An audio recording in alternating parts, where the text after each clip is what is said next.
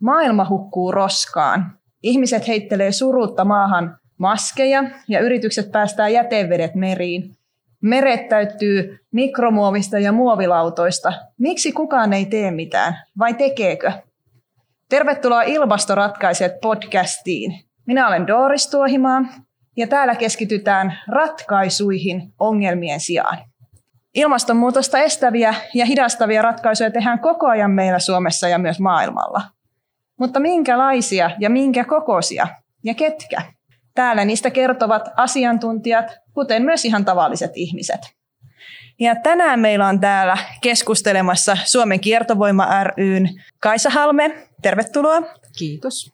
Ja Kodinkestot ryn Paula Innamo, tervetuloa. Kiitos. Kiitos.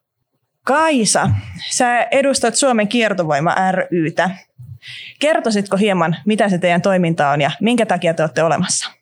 Suomen kiertovoima on äh, suomalaisia kuntien jätelaitoksia edustava organisaatio, edunvalvontaorganisaatio. Me äh, yhdistämme nämä 31 jätelaitosta, jotka on siis kuntien yhtiöitä, osakeyhtiöitä, liikelaitoksia tai sitten ihan yksittäisiä kuntia ja niiden esimerkiksi teknisiä toimia, jotka huolehtii siitä kunnalle jätelaissa annetusta jätehuoltotehtävästä, joka on järjestää asumisen jätehuoltoa. Me tosiaan tehdään, tehdään asioita, jotta ne olisi mahdollisimman järkeviä, ettei kaikkien 31 jäsenen tarvitse tehdä niitä yksin tai itsekseen, jotta löydetään synergiat näiden jäsenten toimintojen kesken. Me koulutetaan alan työntekijöitä, järjestetään tapahtumia ja koulutuksia ja, ja sitten tosiaan valvotaan jäsentemme etuja. Eli toimitte hyvin liittomaisesti. Kyllä, järjestö. Joo. Ja Paula, sä taas edustat sitten tällaista aivan ruohonjuuritason aktivismia ja yksittäisten ihmisten ratkaisuihin kannustamista, niin kertoisitko vähän tuosta Kodinkestot rystä, että mitä te teette ja miksi? Eli Kodin kestot ry on niin kuin yhdistys, joka lisää kodin kestotuotteiden tunnettavuutta. Ja kodin kestotuotteitahan on esimerkiksi yhtenä isona ryhmänä on niin kuin lasten kestovaipat, ja sitten on naisten kestotuotteet, kuten kuukupit ja sitten eri, erilaiset kuukautissuojat ja sen lisäksi kodin kestoja on myös kaikenlaiset. Jokaisesta kodistakin myös löytyvät, mutta ei niin kuin välttämättä kestotuotteiksi mielletyt esimerkiksi tiskirätit, joita käytetään uudelleen ja pestään. Ja sitten vanulappuja, korvapuikkoja saa nykyään kestotuotteina. Ja niin kuin talouspaperin voi korvata pestävillä pienillä pyyhkeillä – No uusimpana varmaan kaikki on huomannut näitä maskeja valitettavasti tuolla, niin myös tämmöisiä kansanmaskeja on mahdollista saada kestotuotteina. Joo. Tervetuloa kovasti keskustelemaan. Meillä on tänään aiheena kiertotalous. Ja jutellaan alkuun vähän perusasioista, niin päästään hyvin kärryille, että mikä se kiertotalous sitten on. Wikipedia tietää kertoa meille tämmöistä kiinnostavaa historiatietoa aiheesta – Maatalousyhteiskunta ennen 1900-lukua tuotti vähän jätettä ja se oli luonteeltaan biohajoavaa. Varsinaisia kaatopaikkoja ei tarvittu, vaan talojen liepeillä olevat tunkiot riittivät. Teollistumisen alkamisen jälkeen alkoi ilmaantua jätteitä, jotka olivat luonteeltaan erilaisia kuin maatalouden tuottamat jätteet. Kaupungistuminen aiheutti myös tarpeen sijoittaa jätettä tarkoitukseen varatulle alueelle kauemmas kaupungin asutuksesta – Maaseudulla ei vielä ennen toista maailmansotaa ollut merkittävää tarvetta kaatopaikoille. Tavaraa ei myöskään heitetty pois, jos sille oli minkäänlaista käyttöä ja tuotteita ei pakattu samalla tavoin kuin nykyään. 1950-luvulla alkoi maan vaurastuminen ja kaatopaikkojen perustaminen kiihtyi myös maalaiskunnissa. Niin tämähän kuulostaa ihan sellaiselta luontaiselta kiertotaloudelta, vai mitä sanot Paula? Joo, kyllähän tuntuu, että joskus asiat on ollut eri lailla, että nykyään tuntuu, että meille kuluttajille myydään tosi helppoja, yksinkertaisia ratkaisuja, jotka kuitenkin sitten sen yhden käyttökerran jälkeen laitetaan roskiin ja sitten tarkoitus on aina ostaa uusi. Ja näillähän niin kuin tarvitaan jo niin kuin säilytystilaa ja on keksitty näitä kaiken maailman polttosysteemejä, mitkä taas sitten enemmän kuluttaa luonnonvaroja, että että niin kuin, kyllä tämä mun mielestä nykyyhteiskunta on niin kuin semmoinen, että mä niin kuluttajana ahdistaa oikeasti niin kuin tämä, että että niin kuin mun käyttämät tuotteet ja tavarat, niin kuin, että mä ostan ne ja sitten mä käytän ne kerran ja laitan ne roskiin, että mä kaipaan siihen niin kuin jotain niin kuin just tuommoista maalaisidyllimäistä tapaa puhdasta luontoa ympärille ja tämmöistä niin kuin vaihtoehtoja, että Eli olisi tarvetta tietyissä asioissa mennä takaisinpäin. Ehkä näin jopa. Miten Kaisa, mitä asioita sitten tuonne kiertotaloustermin alle kuuluu? Et mitä kaikkea sitten on sellaista asiaa, mistä voitaisiin tehdä ekologisesti kestävämmin? Mm. Täytyy muistaa, että kiertotaloudessa ne materiaalivirrat on vain yksi osuus. Kiertotalous talousjärjestelmänä korvaa perinteisen lineaaritalouden, jossa kasvu ja koko ajan eteenpäin meneminen on, on se tavoite. Ja täytyy sanoa yhteiskuntatieteilijänä, kun olen omat talousoppini saanut ennen markan devalvaatiota, mm-hmm. niin on ollut kieltämättä vähän vaikea ymmärtää, että mitä kaikkea siihen kiertotalouteen kuuluu, kun, kun tosiaan ehkä sekä yksilö- että organisaatiotasolla ja sitten myös yhteiskunnallisella tasolla voidaan puhua nyhjää, nyhjäämisestä tyhjästä. Eli yhä vähemmin varoin tehdään kuitenkin yhä enemmän. Puhutaan siis prosessien viilaamisesta ja to, toki niistä materiaaliketjujen mm, ta, niin tarkemmasta ohjailusta, mutta sitten myöskin palvelujen suosimisesta tavaran sijaan ja uudelleenkäytön mahdollistamisesta. Ja tosiaan niin kuin Paula mainitsi, niin näistä kertakäyttöisten, kertakäyttöisistä luopumisesta siinä silloin, kun se on mahdollista. Mutta täytyy muistaa, että ihan kaikessa ne kertokäyttöratkaisut eivät ole välttämättä sitten ö, turvallisia tai parempia tai siis huonompia ratkaisuja ne kertakäyttöiset. Että voi olla, että, että jossain kohtaa kertakäyttö on ihan perusteltua.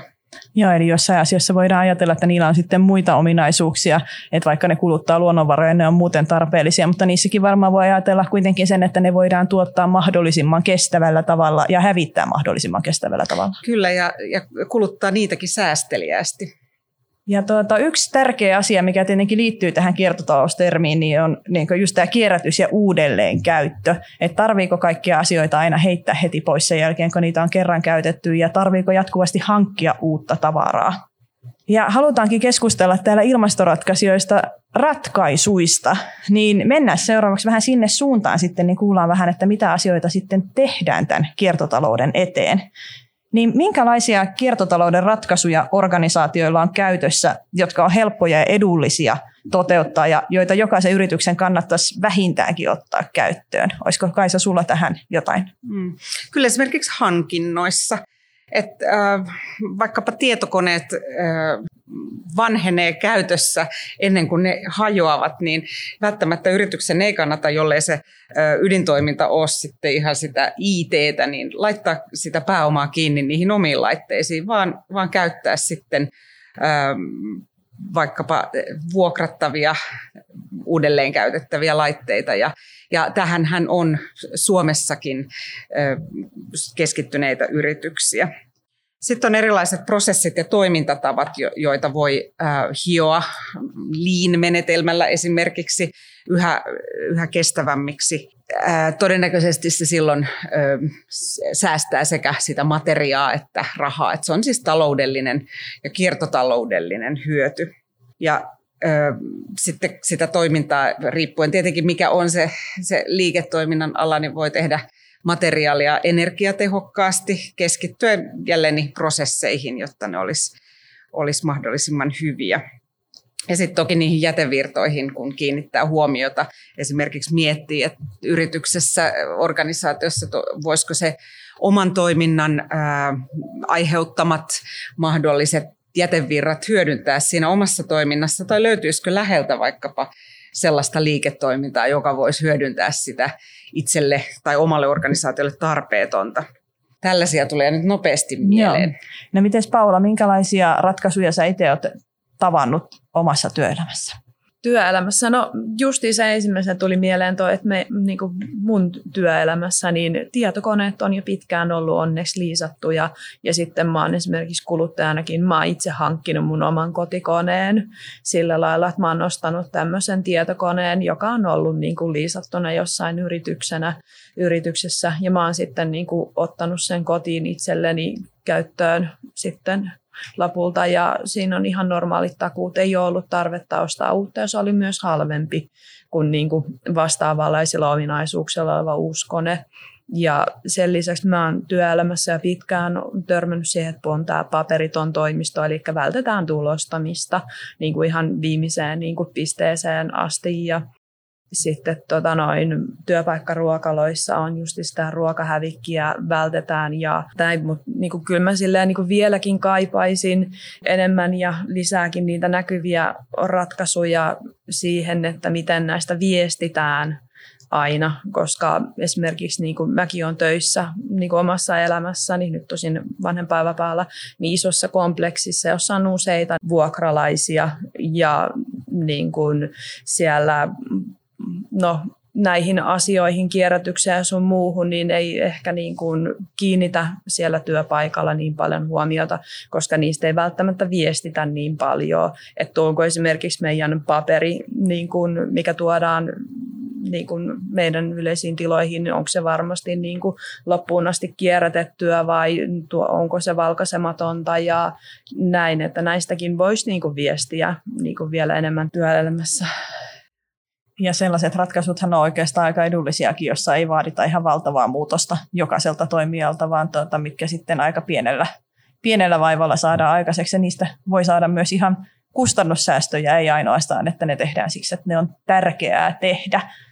No mutta mitä uusia juttuja sitten kehitellään kiertotalouskentällä? Onko Kaisa sulla siihen heittää jotain esimerkkiä?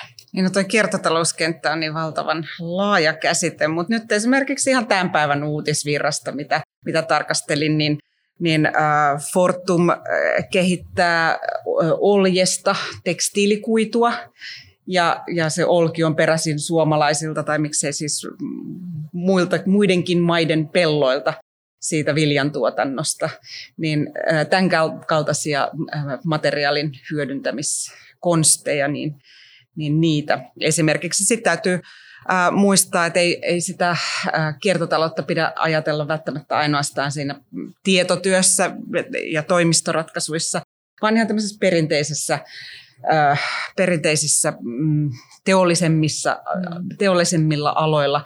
Esimerkiksi rakentamisessa voidaan saada aikaan valtavia säästöjä ihan suunnittelusta, ihan siihen itse rakentamiseen, vaikkapa rakennus koneiden vuokraamiseen tai yhteiskäyttöön.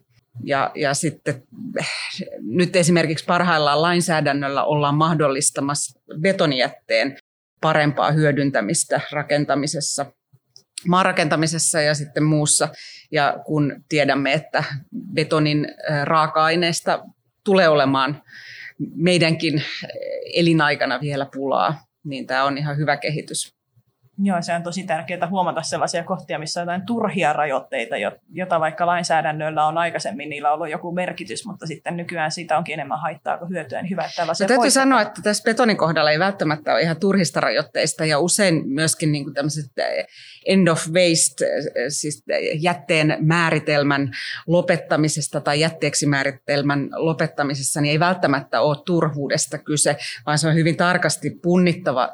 Ne on monesti ollut terveyden ja, ja ympäristöterveyden vuoksi tehtyjä rajoitteita. Ja tätä sääntelyn purkamista on tehtävä hyvin varoen, jotta siitä ei tulisi sitten ympäristö- ja terveyshaittoja Joo, ja totta kai se on vähän sellainen kärjistys, että turha, että se on varmasti aikoinaan syystä laitettu, mutta että jos nyt pystytään sitten hyödyntämään, niin ettei jäädä siihen vanhaan makaamaan, että tämä on kerran päätetty, että tämä on huono asia, ja vaikka olisi empiiristä tietoa, ettei se enää olekaan, niin sitten jääräpäisesti mentäisiin vanhaan mukaan, niin on kyllä hyvä, että tehdään sellaisia uudistuksia. Juuri näin.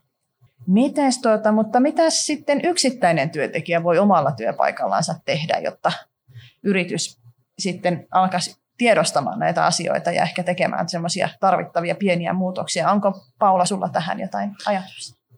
No siis joo, kyllähän työntekijöiden pitää itse myös huomauttaa esimiehelle, jos se huomaa, että jotain tehdään tietyllä tapaa. Kyllähän se on niin kuin työntekijöidenkin niin kuin oman työpaikankin kannalta se kestävyys on niin kuin tärkeää ja kulujen niin kuin säästäminen. Että kyllä mä ainakin silloin, kun aloitin nykyisessä paikassa, niin huomautin heti ensimmäisenä, että toi niin kuin työpaikka ruokala on aikamoinen niin kuin biojätesampo, että siellä niin kuin otetaan ruokaa on kuutta neljää erilaista ja otetaan lisukkeeksi sitä allergisten ruokaa ja sitten niin kuin ekstra salatit ja sun muut. Ja sitten hirveästi niin kuin ihmiset kippas sitä niin kuin biojätettä siellä työmaaruokalassa sitten niin kuin, kun eivät syöneetkään kaikkea, niin, niin tota, siitäkin kun sitten nostin esille, niin kyllä se esimies sitten sanoi, että eihän tämä heidän niin kuin oikeastaan, kun se on kaikkien yhteinen ruokala. Mutta kyllä siitä sitten, kun siitä rupesi puhumaan enemmän siellä muidenkin ihmisten kanssa ja hississä oli ihmisille, että hei, että ootko puhunut sunkin niin kuin firman puolella tätä näin, niin lopulta siihen tuli se, että laitettiin yksinkertaisesti vain sääntö, että nyt otetaan vaan sitä yhtä ruokaa ja allergiset niin kuin sai pitää omat ruokansa ja muut ei saaneet sitä ottaa tämmöisiä niin kuin, ja se biojätteen määrä siellä tipahti niin kuin päivässä satoja kiloja. Sehän on niin ollut ihan sellainen merkittävä oikea muutos, mikä on saatu aikaan pienellä asialla. Ja toinen on kanssa niin kuin se, että meillä oli aikaisemmin myös sitten vessassa käsipapereita, niin niistäkin sitten meidän henkilökunnasta koostuva tämmöinen niin kuin tiimi, jonka tehtävä oli miettiä sitten näitä asioita, niin ehdotti, että josko ne vaihdetaan tämmöiseksi niin kuin pestäväksi rullaksi. Ja yksi syy itse asiassa, minkä takia näitä oli näitä papereita, meillä siellä oli se, että talossa oli vuokralaisena tämmöinen yritys, joka itse myi ja markkinoi ja valmistutti näitä heidän pääkonttorinsa oli samassa rakennuksessa, niin, niin kuin vuokran tai kiinteistö sai tältä vuokralaiselta niin kuin sitten näitä paperituotteita edullisemmin, mutta kyllä se kuitenkin lopulta oli ihan neuvottelukysymys, että saatiin käsipyyhkeet sinne niin kuin papereiden sijaan. Miten Kaisa, mitä sä näkisit, että mitä yksittäinen työntekijä olisi joku sellainen asia, mihin kannattaisi vaikuttaa työpaikalla? Valtavastihan se vaatii täytyy muistaa, että se vaatii sekä aktiivisuutta että rohkeutta. Ja varmasti jokaisella on sit myös niinku sen oman ammatin kautta sitä näkökulmaa ja näkemystä ja sitten myös osaamista, että mit, mitä voi tuoda, tuoda esiin siinä omassa vaikuttamisessaan. Mutta ehkä sellaista niin kuin elinkaari ajattelua ja elinkaaritarkastelua on hyvä, hyvä vaatia ja niitä prosessien tehostamista, koska se ei välttämättä ole sitten minkään toiminnan haitta, kun tarkastellaan tai haetaan sitä ihan tutkittua tietoa sen, sen niiden vaikkapa materiaalisäästöjen perusteeksi, niin sellaista voi ihan hyvin, hyvin pyytää tai ehdottaa omassa mm. organisaatiossa. Ja Saanko joka... tähän vielä, Joo, sitä, kun mainitsit tuonne, että se vaatii sitä niin kuin henkilöltä, työntekijältä rohkeutta, niin kyllä se vähän, että jos on niin kuin se yritys, jos sä oot töissä, jos sen niin kuin yrityksen ydinidea ja niin kuin liiketoiminta on jotain täysin muuta, niin se, että sä rupeat oikeasti nillittämään niin kuin ensimmäisen viikon jälkeen, kun pomo kysyy, miten sulla on mennyt, niin sä rupeat nillittämään siitä, että kuinka paljon sun työkaverit niin kuin heittää ruokaa roskiin, niin kyllä se ilme on oikeasti niin kuin semmoinen, että sen niin kuin aina kun mä näen tämän kyseisen esimiehen, niin ensimmäisenä tulee vaan se ilme, niin kuin se, kun olihan se ihan melkein niin kuin että okei, että tämä on niinku se asia, minkä sä koet tärkeänä, kun hän kysyy, että miten sun ensimmäinen työviikko on niinku mennyt. Että kyllä se vaatii oikeasti sitä niinku henkilöko, niin kuin henkilöltä, joka puuttuu tämmöisiin asioihin, niin jotain justiinsa omaa aktiivisuutta ja jotain. Että kyllä se niin kuin työntekijänä niin kuin se, että sä muutat tuommoisia asioita, varsinkin just oikeasti niin kuin mäkin olen vakuutusyhtiössä töissä, niin ei mikään semmoinen niin kuin tyypillinen niin kuin kiertotalouskohde tai niin kuin paikka, että eihän meillä niin kuin puhuta tämmöisistä, eikä mun koulutuksessa ole niin kuin mitään tämmöisiin asioihin niin kuin viittaavaakaan. Että kyllä siitä paperi, paperiton, niin kuin siitä paperittomuudesta on niin kuin nyt sen vertaan niin kuin pidetty kiinni niin kuin firman puolella ja se on niin kuin sieltä puolelta selkeästi tullut, koska se on tosi iso kuluerä, koska asiakkaille pitää niitä postittaa niitä päätöksiä. Mutta kyllä mä niin kuin olen kokenut sen, että se on vähän ehkä niin kuin tullut semmoinen niin kuin huono tyyppi, kuin ettei ole semmoinen iloinen ja kiva persoona, jos niin kuin oikeasti huomauttaa niin kuin työkavereiden niin kuin tulostamisesta tai niin kuin biojätteen niin kuin määrästä. Mutta tässä mä kannustaisin kyllä kaikkia, joilta se rohkeus ja aktiivisuus puuttuu, niin ottaa sitä, ö, ottaa semmoinen haaste vastaan, että puuttuisi niihin kohtiin, joissa näkee näkee ehkä parantamisen mahdollisuuksia. Sitä kannattaa paketoida myönteisesti ja, mm. ja miettiä, että miten, sen, miten se, se oma organisaatio siitä hyötyisi, jos niitä toimintatapoja muutettaisiin. Ja, ja usein semmoinen mm, niin mahdollisuuksien tarjoilu on ihan hyvä strategia asioiden parantamiseksi. Joo, ja tässä voisi kyllä heittää palloa vähän kaikille esimiehille, että millä tavalla sitä sitten suhtautuu, kun työn tekijä tulee ja haluaa kertoa, että hänellä on jonkunlainen idea, että täytyykö sitä heti suhtautua, että sitä kutsutaan sanalla nillittäminen, vai ajatella, että kyllä sillä ihmisellä on joku syy, miksi hän tulee keskustelemaan, ja hän kokee sen tärkeäksi, ja juurikin kun puhutaan tästä rohkeudesta, että se on voinut olla vähän vaikeaakin oikeasti uskaltaa tulla sinne, niin arvostaa sitä ja nähdä sitten se ajatus siinä ja kysyä vaikka niitä syitä sitten, jos se tuntuu aivan absurdilta, että miksi vakuutusyhtiössä joku haluaa puhua ruokahävikistä. Mm. Ja varmaan nykypäivänä ei, se enää ole ehkä ihan niin kummallista kuin joskus aikaisemmin, koska nämä asiat on niin isosti tapetilla. Mm. Mutta esimiehille ja johdolle se, on, se on, pitäisi olla tärkeä asia, koska siinä ei ole kyse ainoastaan siitä yksittäisen työntekijän ja koko työyhteisön hyvinvoinnista, vaan sitten myöskin toimintojen tehostamisesta. Kyllä, ja tämmöisistä isommista asioista ja sitten myös toisaalta työssä viihtyvyydessä ja sitten siinä, että miten sitoudutaan siihen yritykseen, että miten tavallaan sut kohdataan siellä sun työelämässä riippumatta siitä, mikä se sun viesti on, että onko se nyt lainausmerkeissä tärkeää, että liittyykö se siihen sun päivittäiseen työhön suoraan vai ei. Niin, ja sitten vielä tota, ehkä näinä päivinä maine on hyvin tärkeä Kyllä. ja kukapa haluaisi profiloitua mitenkään vanhakantaisena tai, tai ympäristöä piittaamattomasti. Ympäristöasioiden jarruna. Mm. No mutta mitä sitten omassa kodissa, niin mitä juttuja siellä sitten voi, voi tehdä, että elä, eläisi vähän silleen vähemmän kuluttavasti ja tekisi sellaisia hyviä valintoja? No kyllä meidän suomalaisilla on toi energian kulutus on se, se, että kun täällä kuitenkin niin suurimman osan vuodesta tarvitsemme tarvitsemme sekä talon, kodin ja, ja tota, käyttöveden lämmitykseen niin paljon energiaa, niin, niin siihen huomiota kiinnittämällä kyllä voidaan. Ja ihan muutaman, muutaman asteen lämpötilan lasku ei, ei vielä sitä asumisviihtyvyyttä vie, etenkin jos, jos sitten muuten käyttää vaikkapa lattioilla mattoja ja villapaitoja ja villasukkia, niin, niin sitä ei huomaakaan. Et se on aika pitkälti tottumiskysymys. Ja sitten esimerkiksi ää, käyttöveden suhteen niin, niin suihkumäärien vähentämistä ja sitten lämpimän suihkun lyhentämistä. Et ihan sitä kaikkea, mitä, mitä olemme ehkä tottuneet aiemmin lotraamaan, niin ei tarvita. Niin ja ehkä se ei tarvi välttämättä edes vaikuttaa siihen, että sitä suihkussa käynnissä tulee epämukavaa. Että siinä vaiheessa, kun vahdotat sitä shampoota tai levität sitä pesuainetta vartalolle, niin silloin sen veden ei tarvi lorista. Että se ei vaikuta millään tavalla siihen sun omaan mukavuuteen, mutta silti säästää sekä siellä laskussa että ympäristöä. Kyllä. Mites Paula? No siis mä oon kanssa samaa mieltä, että kyllä se lämmittäminen ja se energia on niin kuin tosi iso ja kyllä se on niin kuin asumisen kustannuksenakin se on. Me ollaan niin kuin perheen kanssa vuokralla, niin kyllä se lämmitys on niin kuin sen siitä niin kuin vuokrasta se yksi isoimpia.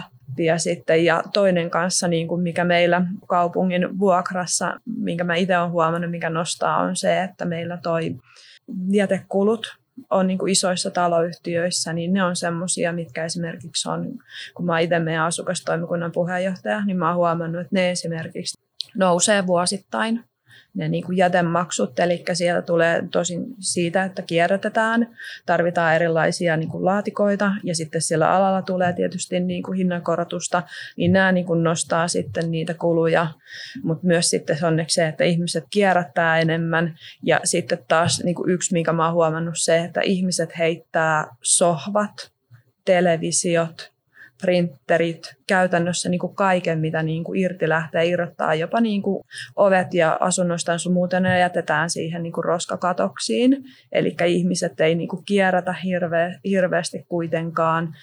Ja sitten tota noin justiinsa toi niin kuin veden käyttö näkyy meillä, että ihan hirveästi niin kuin meidän taloyhtiössä käytetään niin kuin lämmintä vettä kanssa, mikä on niin kuin selkeästi semmoista, mistä voi arvioida se, että kaikki ei ole niin kuin semmoista niin kuin ihan taloudellista käyttöä ja siihen niin kuin voi yrittää niin kuin purkaantua tai niin kuin pureutua. Ja sitten tota, itsehän niin kuin omassa elämässä, niin mä oon nyt tänä vuonna ollaan miettinyt se perheen kanssa iso investointi, että me vaihdettaisiin meidän automme sähköautoon koska meillä on niin vanha auto, että siitä saa sen romutus palkkion.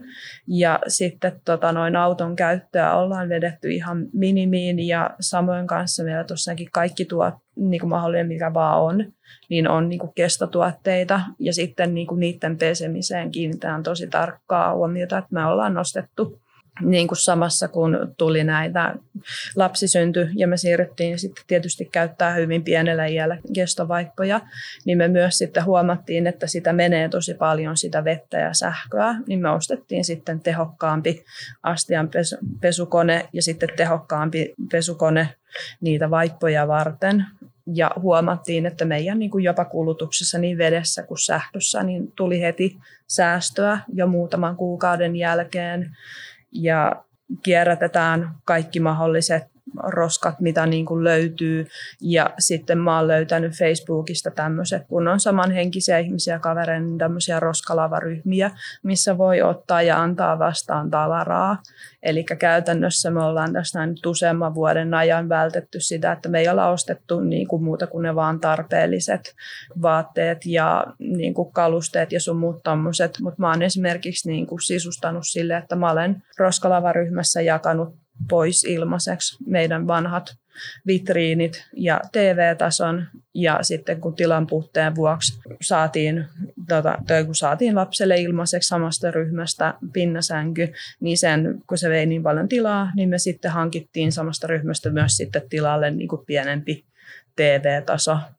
Ja tosi niin kuin, no, aika radikaalia silleen, niin kuin, että jos työpaikalla niin kuin menisi kertomaan, että, että hei, että en, en mennyt niin kuin Stockmannille ostamaan uutta TV-tasoa, vaan annoin vanhan ilmaiseksi pois ja otin uuden ilmaisen tilalle, niin kyllä siinä niin kuin monilla ihmisillä niin kuin tipahtaisi kyllä silmät päästä. Niin ja monelle tuntuukin varmaan aika hankalalta se aloittaminen, niin millä sitten kannustaisi ihmisiä siinä, että alkaisi tekemään semmoisia pieniä muutoksia, jotka kestäisi? Et ka- kaikista ei varmasti ole ihan siihen, siihen täyteen ekstreemiin, mutta ei oikeastaan ole tarvettakaan pistää kaikkea päälailleen. Niin onko Kaisa sulla jotain ajatuksia, että mitä voisi jotain pieniä tekoja tehdä, mitkä, kuten mainitsit jo sitä huoneen lämpötilan tiputtamista parilla asteella ja vettä ei lotraa, mutta jos ajattelee vaikka sitten näitä kodin tavaravirtoja ja jätteitä. Mm. No ensinnäkin vielä siihen lämpötilan laskuun, niin kaksi astetta kerralla, niin se on kyllä sitten, jos siinä tulee kapina kotona, jos sen, että, tota, se, joka kotona on, on sen lämpömittarin tai termostaatin kunkku, niin kannattaa niin kuin vaiheittain ja huomaamatta tiputtaa. Mulla on esimerkki siitä, kotikaupunkini mm, uimahalli laski, laski tota, uimaveden lämpötilaa.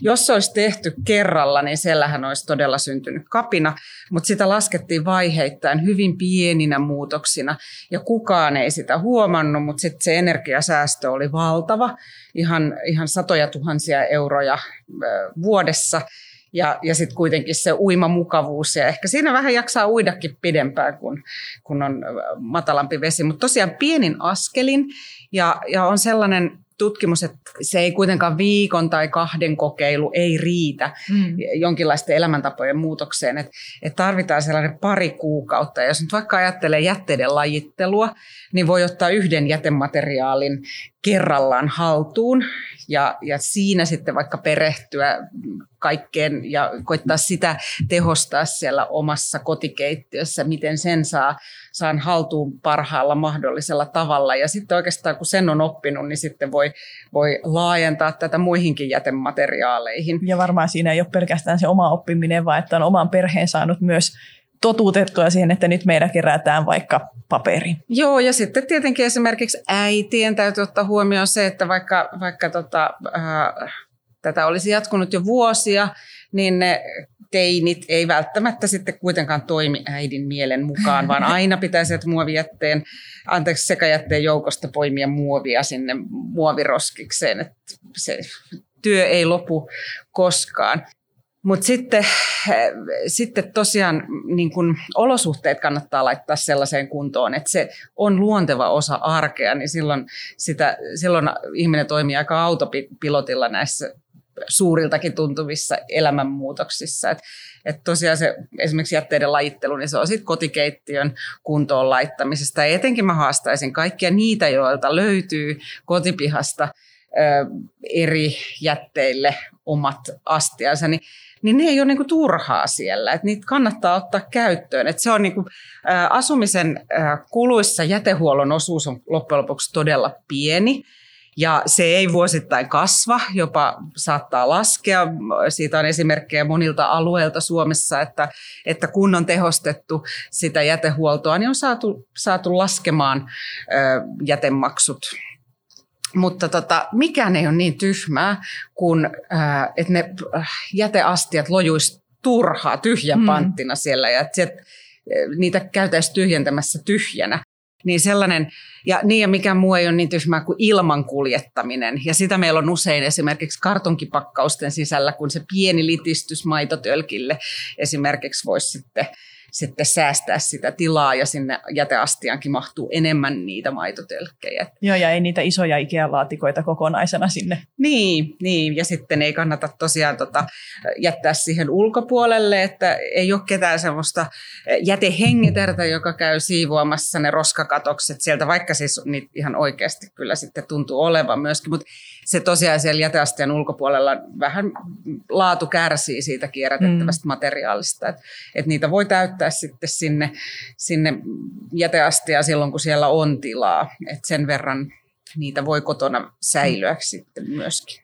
No Paula, mistä sä löydät motivaation, kun sä kerroit, että sä teet tosi paljon kaikenlaisia erinäköisiä pienempiä ja isompia tekoja ilmaston puolesta, niin mistä sä löydät sen motivaation jaksaa tehdä niitä asioita?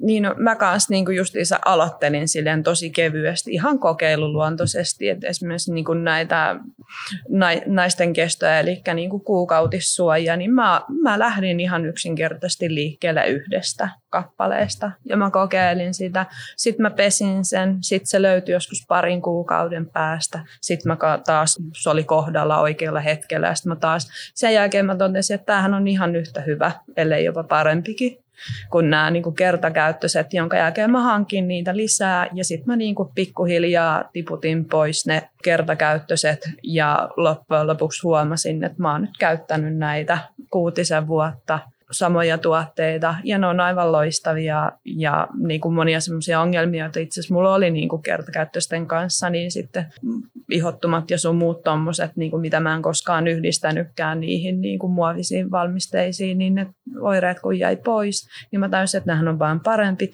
Ja samoin kanssa niin kuin kestovaippojen, niin kuin vauvan kestovaippojenkin kanssa, että kun tulee ja ensimmäinen lapsi ja sä mietit, miten sä saat sen pysyä hengissä ja ne niin kuin kestovaipat on varmaan ehkä se niin kuin viimeisin ja pienin niin kuin juttu siinä, niin kuin mitä stressaa niin mekin lähdettiin niin kuin ihan varovasti liikenteeseen, että tota, pelättiin ihan hirveästi, että nyt menee kaikki sängyt ja kaikki sohvat ja kaikki sun muut, että sieltä valuu nyt ihan niin kuin hirveästi kaikkea ja pitääkö nämä ollenkaan. Ja sitten yöllä sen lisäksi käytiin kokeilemassa, että ei, onko hengittääkö esikoinen vielä, niin kokeiltiin sitten vielä, että onko se, onko se vaippakin vuotanut.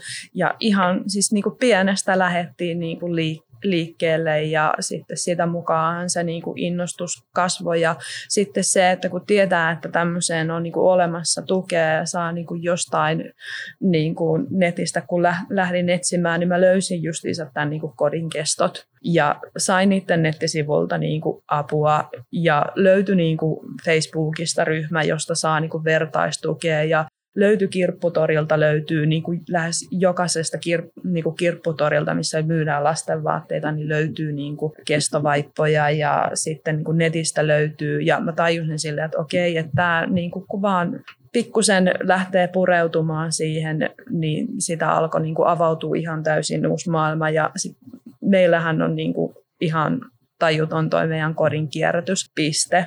Sekajäte on yksi pienin astia. Se on alun perin varmaan tarkoitettu biojätteeksi. Sen lisäksi meillä on metalli, lasi, paperi, pahvi, muovi, pullot. Sitten niin kun on erikseen vielä niin kuin tämmöiset niin kuin lumppu, mitä mä niin kuin käytän siihen, että mä saatan tehdä niistä jotain muita tuotteita. Tai sitten niin kuin vaatteet, jotka on menossa niin kuin kierrätykseen. Me, tämä niinku vie ihan suoraan sanottuna kyllä niinku useamman neljön niinku tilaa. Et jos ihminen asuu esimerkiksi to, tosi pienessä niinku yksiössä, niin tämmöinen niinku tavaran kerääminen ja niinku sen, että sä saat sitä niinku fiksusti organisoitua, niin mä ymmärrän, että se on varmasti niinku, ehkä jopa tuntuu hankalalta. Ja sitten niin kuin säkin sanoit, että on että on tyhmää kuljettaa niin ilmaa niin kanssa ja laittaa sitä tavaraa yli ja ohi, niin tosiaankin mua häiritsee tosi paljon niin se, että naapurit ei niin kierrätä. Tosiaankin meidän taloyhtiölle siitä tulee, kun niitä laitetaan niitä roskia ihan tahalleen jopa väärin laatikoihin ja sitten laitetaan niin siihen pihalle niin katoksen eteen, ettei se roska-auto edes pääse pois siitä sen takia, että siinä on jonkun sohva poikittain niin taloyhtiön jätekatoksen edessä, niin, niin kuin häiritsee. Ja mä oon just tämmöinen niin kuin jätehuone hengetär, että mä käyn siellä siivoamassa toisten ihmisten jälkiä. Ja kyllä se niin kuin vaatii, ihan suoraan sanottuna se vaatii niin kuin henkilöltä viitseliäisyyttä ja vaivallisuutta. Ja mä koen saavani palkinnon siinä, että ehkä jonain päivänä se alkaa toimimaan niin kuin tosi sujuvasti ja tosi kivasti ja se tosissaankin niin kuin vähentää niitä niin kuin asumisen kuluja. Joo. No, se me... naapureiden ärsytys, niin se ei rajoitu pelkästään yhteen, yhteen ö, kotiin ja yhteen taloon. Ö, sitä kannattaa kuitenkin niin kuin vaan tehdä sitkeästi ja toimia esikuvana naapureille ja sitten tilaisuuden tulle myös ehkä vähän neuvoa, mm. koska se, se ei välttämättä aina ole piittaamattomuutta. Tätä voidaan skaalata tätä samaa asiaa sitten myöskin, niin kuin, että miksi, miksi, miksi mun kannattaisi lajitella, kun ei naapuritkaan lajittele, mm. tai että miksi meidän kunnassa kannattaa tehdä jotakin ratkaisuja kiertotaloushengessä, jos naapurikunnat ei kuitenkaan tee ja sitten ne on vetovoimaisempia, kun niillä on pienempi, pienempi vaikkapa veroäyri.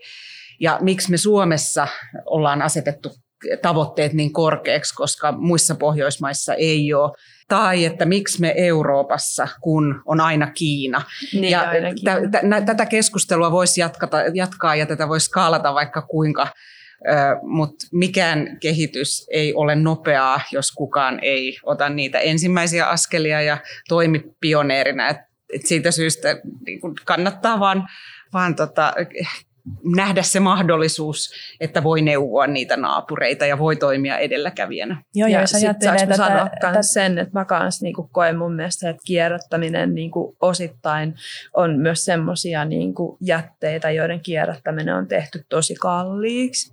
Et esimerkiksi mekin asutaan kaupungin vuokratalossa, niin tota, siellä on sitä myös niitä henkilöitä, jotka asuu siellä sosiaalisista syistä. Ja jos on niinku sohva hajoaa, ja sä tarvit pakettiauton ja 60-120 euroa rahaa, että sä saat vietyä sen sorttiasemalle, niin se on joillekin niin paljon rahaa, että se sohva oikeasti on pakko työntää yöllä pimeässä siihen jätekatokseen. Et mun mielestä niin olisi paljon, paljon kaikille niin kuin yhteiskunnassa halvempaa se, että näitä isojakin tavaroita voisi kierrättää paljon edullisemmin tai jopa ilmaiseksi. Ja niitä kierrätyspisteitäkin olisi niin kuin jossain muuallakin kuin, niin kuin jossain kunnan taajaman ulkopuolella.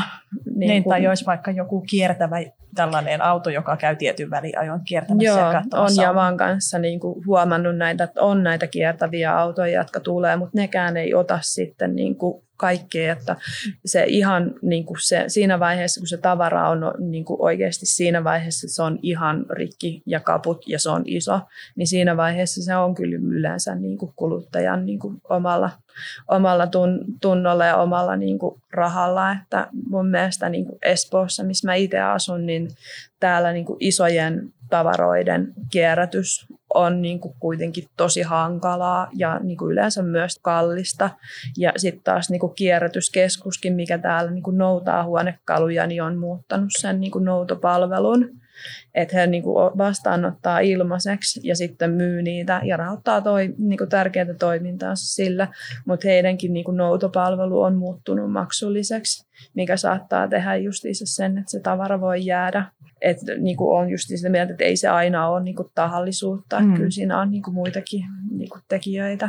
No niin, tässähän on siis jokaiselle kunnalle hyvä innovaatioidea, että kuka haluaa kilpailuedun siitä, että meidän kunnassa saa nämä asiat hoitaa ilmaiseksi ja nämä asiat on järjestetty hyvin, että noudetaan sitten niitä käyttökelvottomiakin isoja kodintavaroita kotoa, jotta ne ei päädy sitten sinne roskakatoksen eteen, saatika sitten lähimetsään.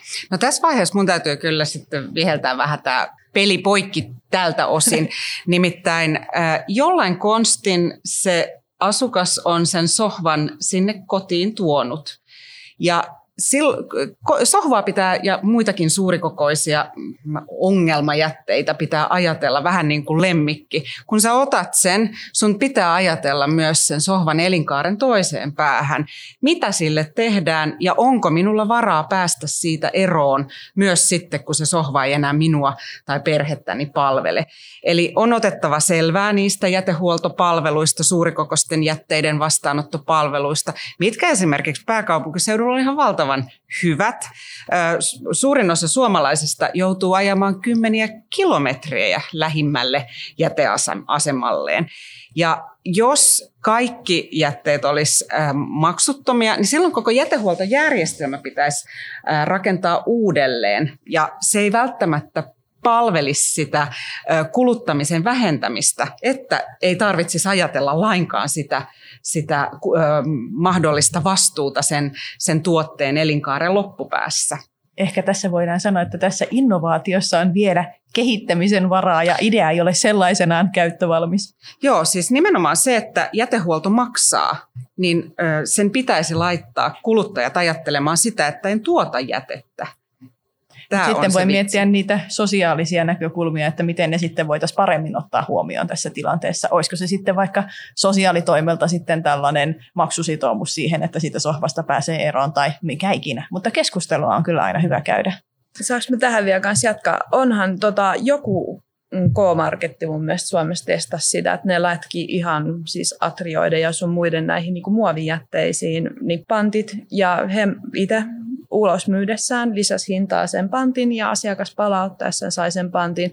Että niin kuin autorenkaat, ongelma katosi niin kuin silleen, tota, meidän asuinpiirin 30 niin kuin, kaupungin vuokra-asuntolähiöstä sillä, että kun niihin tuli se palautusmaksu, että ne sai, kun sä vaihoit renkaat, ostit uudet, sä jäit jättää ne vanhat sinne. Kodin koneet katos, mm kun ostit kodinkoneen, niihin kuului kierrätysmaksu. Sä sait jättää sen vanhan liike tulee asentaa sulle sen astianpesukoneen, no ne veilläkin vanhan pois. Mutta niinku sohvissa ei niinku ole. Ja Joo. niinku 90-luvulla yritettiin ole. huonekaluihin tuottajavastuuta, mutta siinä sitten huonekaluiden valmistajat ja, ja vastusti tätä niin paljon. Ja meillä on Suomessa kyllä ihan hyvä ja aika kattavakin jätteiden tuottajavastuujärjestelmä. Juuri mainitsemasi autorenkaat, sähkölaitteet, paristot, lyijyakut ja pakkausmateriaalit kuuluvat tuottajavastuupiirin muutamia mainitsia, mainitakseni. Ehkäpä aika on sitten kypsä ottaa tämäkin aspekti uudelleen keskusteluun. Ehkäpä tuota, nämä kalustevalmistajatkin kokee, että nykyään kun tämä ilmapiiri on kuitenkin muuttunut, että ihmiset on vastuullisempia ja kiinnostuneita yritysten vastuullisuudesta, että olisi hedelmällistä heidänkin liittyä tänne. Mm. Mutta esimerkiksi Ikä... pakkaustuottajavastuusta sen verran, että se ö, muovijätteen tai harvalla jätteellä on ö, materiaalina vielä myönteistä arvoa. Metalli on yksi sellainen, mutta metallikaan ei niin sanottuna ihan sekametallina ö, ole positiivisen arvon jäte, vaan, vaan tota, mutta se, se on ehkä kaikkein arvokkain niistä materiaaleista. Mutta muovin käyttöä rajoittaa, siis uusiomuovin käyttöä rajoittaa se, että neitsellisen muovin käyttö on yhä edullisempaa muovituotteiden valmistajille kuin, kuin uusiomuovin käyttö ehkä se pikkuhiljaa muuttuu nyt, kun tätä muovia on alettu keräämään enemmän ja näin, että se alkaa sitten pikkuhiljaa tapahtumaan kehitystä, kun no ensimmäinen askel. Joo, oikeastaan siinä niin kuin kuluttaja on aika ratkaisevassa asemassa, että jos kuluttaja on valmis maksamaan niistä muovituotteista, joissa on käytetty uusia muovia, niin enemmän kuin sitten niistä halvemmista, joissa käytetään sitä neitsellistä, niin silloin se ohjaa, ohjaa myös teollisuutta ja ja kauppaa suosimaan näitä uusiomuovista valmistettuja. Ja, ja kun aikaisemmin keskusteltiin tai vähän nostettiin kysymystä, että onko yksilön tekemisillä mitään merkitystä, niin voi sanoa, että kaikkihan lähtee yksilöistä. Että just näistä pienistä puroista kasvaa iso virta, että ihmisethän ne muodostavat nämä yritykset ja valtiot ja ka- kaikki tällaiset toimijat, että vaikka on helppo tietenkin ajatella, että kaikki asiat pitäisi tulla sieltä isompien harteilta suoraan, niin kaikkien panosta tarvitaan. Tekstiilikuitu on seuraava meillä sellainen, että tuonne Paimion on rakentumassa äh, tekstiilin käsittelylaitos, tekstiilikuitujen jalostuslaitos. Ja jos sille tekstiilikuidulle ei ole, ei ole täällä lähellä äh, hyötykäyttäjää, eli sitä tekstiiliteollisuutta, joka tekee siitä uusiokuidusta äh, vaatteita tai, tai kankaita tai muita tekstiilejä, niin, niin sitten meillä on vaan se valtava tekstiili- tai lumppuvuori edessämme. Ja, ja tähän me voimme vaikuttaa sillä, että me ei kuluteta sitä muualta tuotua neitsellisistä materiaaleista tehtyä, tehtyä tekstiiliä, vaan, vaan tulevaisuudessa sitten siitä uusiomateriaalista. Mutta ilahduttava määrä on sellaista pientä orastavaa ää, tuotantoa Suomessa juuri tästä lähitekstiilikuidusta tulossa. Hyvin kiinnostavaa.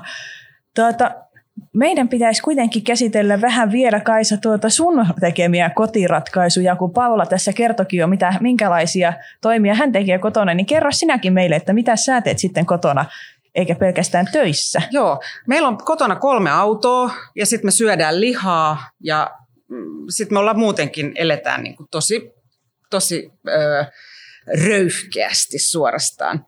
Mutta sen verran, että mm, niin ja me rakennettiin uusi talo, vaikka meillä on vanhakin talo vielä, että me asutaan käytännössä niin kuin kahta taloa.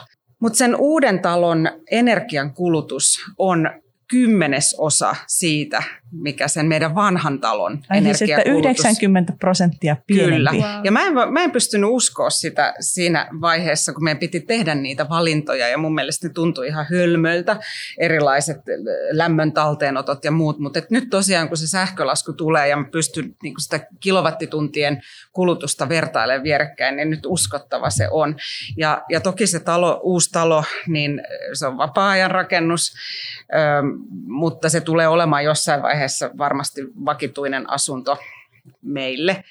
Ja sitten tämä talo, jossa me nyt asutaan, joka on tehty 70-80-luvun vaihteessa, niin se on täysin alkuperäisessä kunnossa. Siihen ei ole mitään tehty, paitsi eilen irrotettiin toimimaton liesitaso ja erillisuuni. Ja huomenna on tulossa sitten sähköasentaja asentamaan sähkölieden, jonka ostin juuri juuri eräältä Facebook-kirpputorilta. Niin tämän kaltaisia. Ja sitten täytyy sanoa, että yksi niistä autoista on sähköauto. Ja, ja sitten mä kuitenkin käytän julkista, tai julkista liikennettä esimerkiksi työmatkoihin ihan pelkästään. Sitten mä, mä käyn hyvin harvoin, oikeastaan ainoastaan niinä päivinä, kun mä oon treenannut, niin mä käyn suihkussa ja, ja käytän tosi vähän lämmintä vettä. Sitten meillä lämmitetään molempia koteja puulla hyvin pitkälle, koska meillä on sitä puuta Niin teillä omaa metsää. metsässä. Sitten tosiaan syödään lihaa siitä syystä, että, että täällä Etelä-Suomessa tai oikeastaan koko Suomessa on vähän keikahtanut nuo kannat.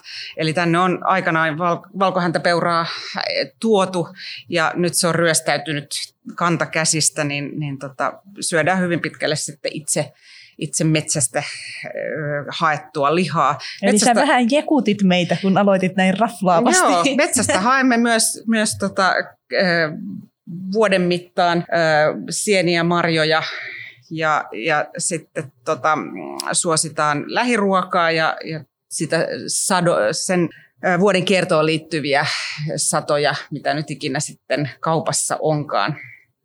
No, tästä päästäänkin hyvällä aasinsillalla sitten tähän, kun mä annoin teille ennakkotehtäväksi tämän Sitran elämäntapa-testin, niin äh, kerropas Paula sinä, että minkälainen hiilidioksidikuorma sulle tuli tässä testin tuloksena? Joo, mun pitää ihan luntata. Joo, eli 2900 kiloa ja tämä nimes mut olet kestävän arjen sankari.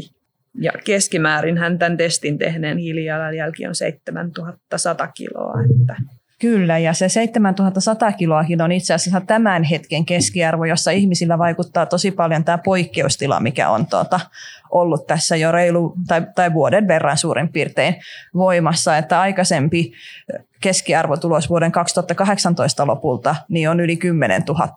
Et se oikeastaan kaikkien testin tehneiden keskiarvo on nyt tullut alaspäin. Miten, koetko sä, onko ollut minkälaisia vaikutuksia tuohon tuota, arvoon just tällä korona-ajalla sulla?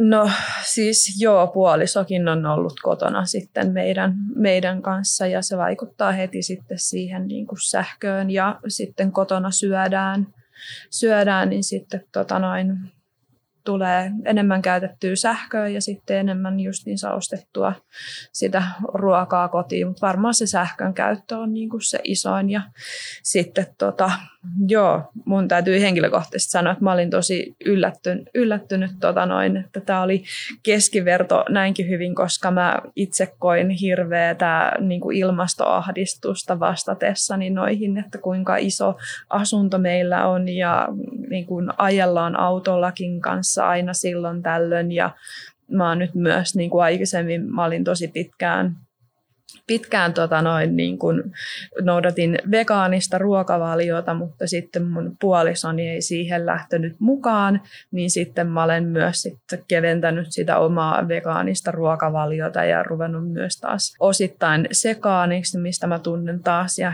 hirveätä niin kuin ilmastokriisiä, niin tota, olin aika yllättynyt, että se 7100 niin on, niin kuin, menihän se reippaasti alle se, mutta itse taas just koen, että nyt niin kuin pitää varmaan kotona tehdä jotain taas enemmän, että saa niin kuin laskettua alaspäin ja varmaan niin kuin just miettiä sitä.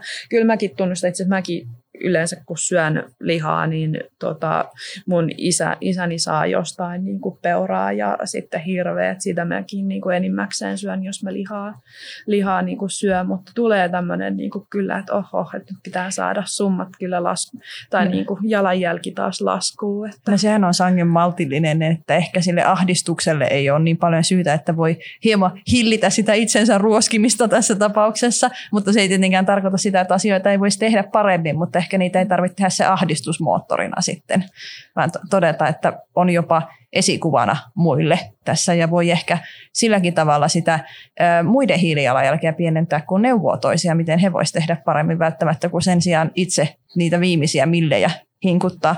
Missä sä kokisit, että sulla on niin erityisen hyvä tulos siellä testissä? Mä luulen, että kaikki oli aika lailla, kun mä tein sitä testiä, niin sehän antaa jokaisen osa-alueen jälkeen niin tota sitä palautetta, mutta kyllä mä luulen henkilökohtaisesti varmaan se, että kun tämä ruokakohta, Joo. eli syö sitä niin kuin lihaa ja maitotuotteita sen niin kuin 1-3 kertaa niin kuin päivässä, niin mä luulen, että se on varmasti niin kuin se, ja ainakin se, mitä mä itse niin kuin olen perehtynyt ja tutkinut aihe, aihetta, niin mun mielestä niin kuin se lihan ja maitotuotteiden niin kuin syöminen, nimenomaan niin kuin teollisten ja niin kuin tehotuotettujen niin kuin lihatuotteiden syö, syöminen, niin niiden jäl, jälki tälle maailmalle on mun mielestä kohtuullisen niin kuin, suuri. Ja siitä niin kuin, mä olen aikaisemmin itse ainakin, niin kuin, kun on kutistanut ja silloin kun mä oon tämän testin tehnyt aikaisemminkin, silloin kun mä oon vegaanista ruokavaliota noudattanut, niin silloin mun niin kuin, hiilijalanjälkeni on ollut niin kuin, huomattavasti pienempi. Ja oli Joo. se myös silloin, että ei ollut autoa vielä, mutta meidän auton käyttö on kyllä loppupeleissä ja nyt näin koronan aikana vielä niin ollut tosi, tosi niin kuin maltillista. Ja... No mikä olisi sellainen yksi asia, missä sä voisit helposti parantaa? Niin, ja sitten toinen, ja, ja varmasti tuossakin sekin, mikä ei testissä näy, niin on se, että kyllä mä niin kuin, lastenvaipathan, niin kuin, kun puhuit tuosta mm. noin niin kuin, uusia, tai niin kuin kertakäyttö ja niin kuin nimenomaan uudesta muovista, niin mun käsityksen mukaan niin kyllä niin kuin lastenvaipat on pääosin niin kuin justiinsa sitä niin kuin nimenomaan uutta muovia ja sitten ne mark- markkinointimainintalupaukset on justiinsa sitä, että hei nyt on paketti, on uusi jo käytetty noin 20 prosenttisesti niin kuin vähennetty. Vähän siis viherpesumakua. Niin kuin viherpesumakua siinä, että niin kuin sitä pakettia Mutta on mikä siinä. olisi sellainen, missä sä voisit tehdä paremmin? Mutta joo, siis veden käyttö hän Joo. on niin kuin, tietenkin taloudessa, niin lämmintä vettä menee. Sitä en kiellä ollenkaan, että ne vaipat pestään 60 asteessa. Meillä on nyt tällä hetkellä ollut niin kuin alku, alu, niin kuin alussa, kun tulee uusi lapsi ja tälleen kaikki on uutta, niin mä hamstrasin niitä vaippoja oikeasti tosi paljon. Ja meillä niin kuin se pesu, pesuväli oli niin kuin sen takia tosi suuri, mutta sitten mä huomasin, että tämä pesuväli kuitenkin niin kuin vähemmällä määrällä vaippoja pysyy ihan niin kuin samassa, niin nyt mä oon sitten niin kuin pyrkinyt siihen, että mä oon niin kuin vähentänyt sitä vaippojen määrää ja tehnyt semmoisen optimaalisen vaippojen määrän ja sitten se optimaalisen niin kuin pesukerran. Ja sitten mä tosissaankin itse kun korona-aikaa, tämä kuulostaa niin karulle, että korona-aikaan kun ei tarvi lähteä mihinkään juuri ollenkaan, niin mä oon niin lähtenyt sin suihkun kautta niin kuin, tai vähentänyt sitä suihkussa käymistä niin kuin, radikaalisti ja on huomannut sen, että myös niin kuin, elimistö ja kroppa, että aikaisemmin kun piti töihin mennä toimistolle joka päivä, piti pitkät hiukset, piti pestä ja föönätä joka päivä, niin nyt mä oon huomannut, että se kolmen neljän niin kuin, vuorokauden välihiusten pesussa on venynyt viikkoon ja mä oon, niin kuin, pystyn lähtemään niin kuin, ulos silleen, että ei tule semmoista ahdistusta, että mä näytän oikeasti joltain, niin kuin, miten sen sanoisi, niin kuin vuoren vuoren joltain niin kuin peikolta tai joltain muulta tuommoiselta, niin, ja elimistökin tottuu siihen niin kuin, kun pikkuhiljaa sitä, niin kuin aikaisemmin säkin mainitsit sitä, että kun tekee ne muutokset pikkuhiljaa, mm. niin elimistö ja niin kuin ympäristö ja varmaan muutkin niin kuin, silleen, niin kuin tottuu siihen paremmin. Joo. Ja, no, mites tota, Kaisa, minkälaisen tuloksen sä sait? Mulla on äh, 3100 hiilidioksidi ekvivalenttia, siis kiloa. Ja olen säästeliäs pesänrakentaja. Ja missä sä koet, että sulla on siellä niin paras tulos ja missä olisi parannettavaa? No tota, paras tulos on, on tota, näiden äh, kotien lämmityksessä.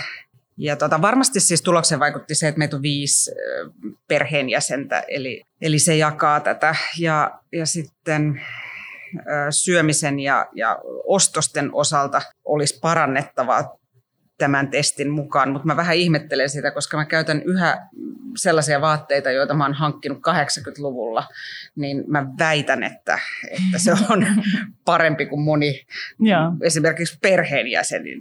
Ja sitten ehdottomasti mä voisin parantaa jättämällä suklaan syönnin, koska suklaan, suklaa-addiktion vuoksi mun paino on noussut ja vanhat vaatteet ei mahdu enää päälle, mutta mä uskon, että jos mä pystyn lopettaa sen suklaan syönnin, niin mä vielä mahdun niihin vaatteisiin. Eikä tarvitse vieläkään ostaa uusia. Eikä tarvitse vieläkään ostaa uusia, mutta sehän on todella tyhmää, jos ne roikkuu siellä käyttämättöminä kaapissa. Että nyt täytyisi niin jotakin nopeasti tapahtua. Ja... Se olisi ainakin hyvin simppeli, jos vaan tuota itsellä kantti kestää.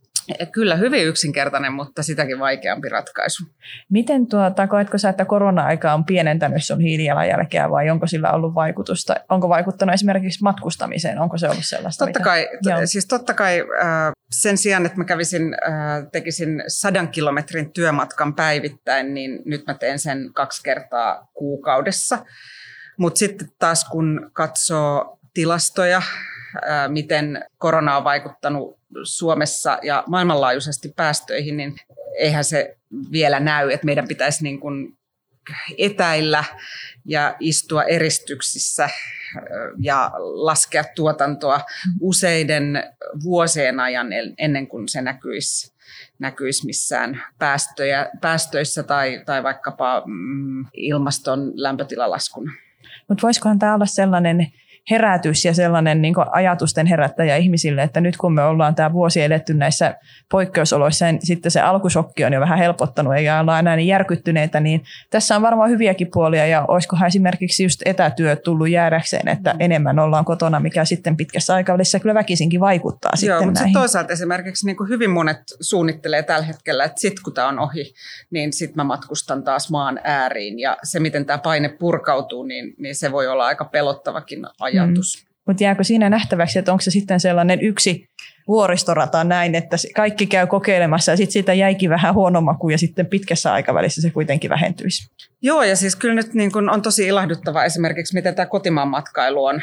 on se ei ole pelkästään niin ilmastokysymys, vaan se on myöskin niin kuin sitten äh, yhteiskunnallinen äh, asumiseen ja maan asuttamiseen ja maan pitämiseen, asumis kelpoisena ja palveluiden ylläpitoon.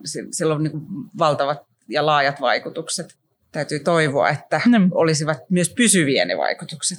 Ja kun halutaan lopettaa tietenkin positiivisesti, niin tuota, Paula, mitä sä sanoisit, että miten voisi sitten sitä ahdistusta, kun sanoit, että sulla on just tätä tällaista ilmastoahdistusta, niin helpottaa, että oliko tuo esimerkiksi tuo testi yhtään sellainen, että sulle tuli vähän parempi mieli siitä, kun totesit, että itse asiassa teet jo aika paljon asioita tämän Joo, asian siis kyllähän se siinä, kun selkeästi pysty vertaamaan, mikä se keskiarvo on, niin kyllähän se niin kuin, toiseen huojennusta. Ja sitten niin itse, niin kuin, mä oon täällä sen takia, että mä sain itse noihin niin kuin, kestovaippoihin ja kodin kestoiluun niin tukea ja vertaistukia, niin mun mielestä kannattaa oikeasti niin kuin hyödyntää kaikkia mahdollisia niin kuin tukiverkostoja, etsiä niin kuin samanhenkisiä ja mennä nettiin ja löytää tietoa ja liittyy rohkeasti niin kuin kiinnostaviin Facebook-ryhmiin ja jutella ja sitten niin kuin haastaa ja olla ennakkoluuloton ja niin kuin kokeilla ja justiinsa niin kuin pienin askelin, niin kuin pienin kokeiluin ja että niin kuin noissa kodinkestoissakin sekin, ne niin kuin ihan yksittäisetkin tuotteet, että jos niin kuin yhden,